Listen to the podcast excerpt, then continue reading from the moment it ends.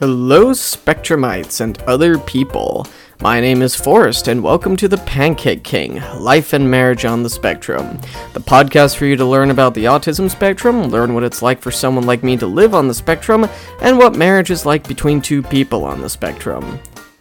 This is episode 36, and I'm doing something a little bit different this week. I primarily keep this podcast focused on my life as a Spectrumite and what marriage and dating is like on the autism spectrum, but sometimes a little history lesson in between is important to acknowledge and remember how exactly autism was discovered. How exactly autism was uh, studied and discovered initially is not exactly the happiest story. In fact, there's even a layer of tragedy to it. So I will forewarn you, there is um some stuff in here that is kind of uh, of an uncomfortable quality. Uh, nothing like perverse or really like inappropriate. Just kind of some uncomfortable truths about uh, the history of the autism diagnosis itself. So, with that being said, I'm going to launch into some stuff that I uh, learned and did some research into over the last couple of days, and I thought this was really interesting. So, I'm going to talk a little bit about a man named Hans Asperger. Now, Hans Asperger, the last name will probably sound a little bit familiar to you because that's how we used to diagnose people on the autism spectrum. Hans Asperger was born in Austria in 1906 and went on to study medicine at the University of Vienna. In the 1930s, he began to notice a group of children who exhibited a unique set of characteristics, including difficulties with social communication and repetitive behaviors. He observed the, that these children had significant intellectual abilities, and he called this condition autistic psychopathy. Yes, I, I know that doesn't sound very nice, but that's what he called it at the time. Asperger's research was revolutionary, as he was one of the first doctors to recognize that autism was a distinct condition that affected social behavior and communication. He also realized that the condition could manifest differently in different people, and that some individuals with autism could have exceptional abilities in specific areas. Asperger described four main features of autism, including difficulties with social interaction, impaired communication, restricted interests, and repetitive behaviors. He also noticed that some individuals with autism had an exceptional memory for details and an ability to focus intensely on specific subjects. I'm sure all of this probably sounds familiar to you. Asperger's work on autism was groundbreaking, and he helped to create a framework for understanding the condition that is still used today. His research inspired other doctors and scientists to explore autism further and to develop new ther- therapies and treatments to help individuals with the condition with maybe the exception of calling autism a form of psychopathy psychopathy on its face Hans' work doesn't seem that bad and because of his work people with autistic traits are much more easily identified today. However part of Hans's work in studying children was determining whether or not they were quote unquote mentally fit enough to belong in Volk the national community of Nazi Germany or if they needed to be sent to Spiegelgrund Clinic, hope I said that correctly, where the fates of the children seen as unfit were left up to the Nazis.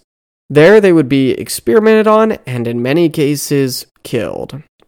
Now, Herwig Czech, a scholar and historian from the Medical University of Vienna, concluded in a 2017 article in the journal Molecular Autism published in April 2018 officially, that Asperger accommodated himself to the Nazi regime and was rewarded for his affirmations of loyalty with career opportunities.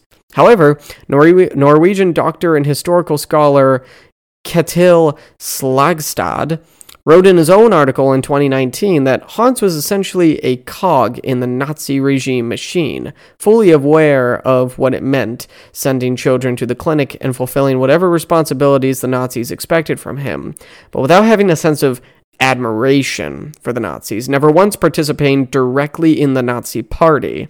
To put it basically, Hans worked under the Nazi regime with the intention of keeping his head low and doing what was asked of him without causing a scene that could get him in trouble, regardless of the consequences brought on the children he studied. He conformed to the Nazi ideology while trying to stay committed to his work at the same time. It's sad, really. If what we know is really true, it's impossible to view Hans as some kind of a hero or champion of people on the autism spectrum. He dedicated a large portion of his life to learning how the mind of an autistic child worked, and based on the writings of his we've gotten a hold of, he even believed that autistic children were capable of growing up to overcome their weaknesses and do extraordinary things. He believed they could still lead lives as close to normal as possible. These, these aspects of him make his compliance with the Nazis more tragic, in my opinion. In 2013, the American Psychiatric Association removed Asperger's disorder as an official diagnosis and replaced it with autism spectrum disorder.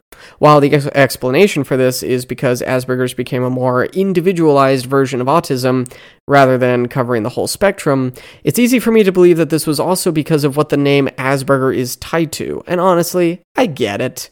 I understand why this was changed, and I don't resent the association for doing this. Asperger's would have been removed as an official disorder diagnosis two years before I was diagnosed. So that meant I was diagnosed with high functioning autism spectrum disorder, which is really just a longer way of saying Asperger's. A lot in history hasn't aged well, obviously, and our language and vocabulary have evolved over the centuries and changed the way we view things. This, in and of itself, is obvious, but to cap this episode off with one last fact. I'm going to completely screw up this name, but in 1911, German psychiat- psychiatrist ah, Eugen Bleuler first coined the term autism to describe a symptom of severe schizophrenia, which was a concept that he also created. Obviously, we view autism and schizophrenia today as two completely separate things, and I'd actually like to delve into them both and compare the two in a future episode. Uh, so, this was a different kind of episode, and I hope you found it informative. And if you'd like to hear more about history related to autism, be sure to let me know on my Substack at thepancakeking.substack.com. See you guys next week. Hey guys, if you haven't already, subscribe to this podcast, write a review to help the show grow, and subscribe to my Substack at thepancakeking.substack.com to receive updates on new podcast episodes, a new blog post every Saturday, and other content I may put out. You can also check out the entertainment me, KG, and my friends make together on our YouTube channel, Vanzot Productions. Thank you for listening, and we'll see you next time.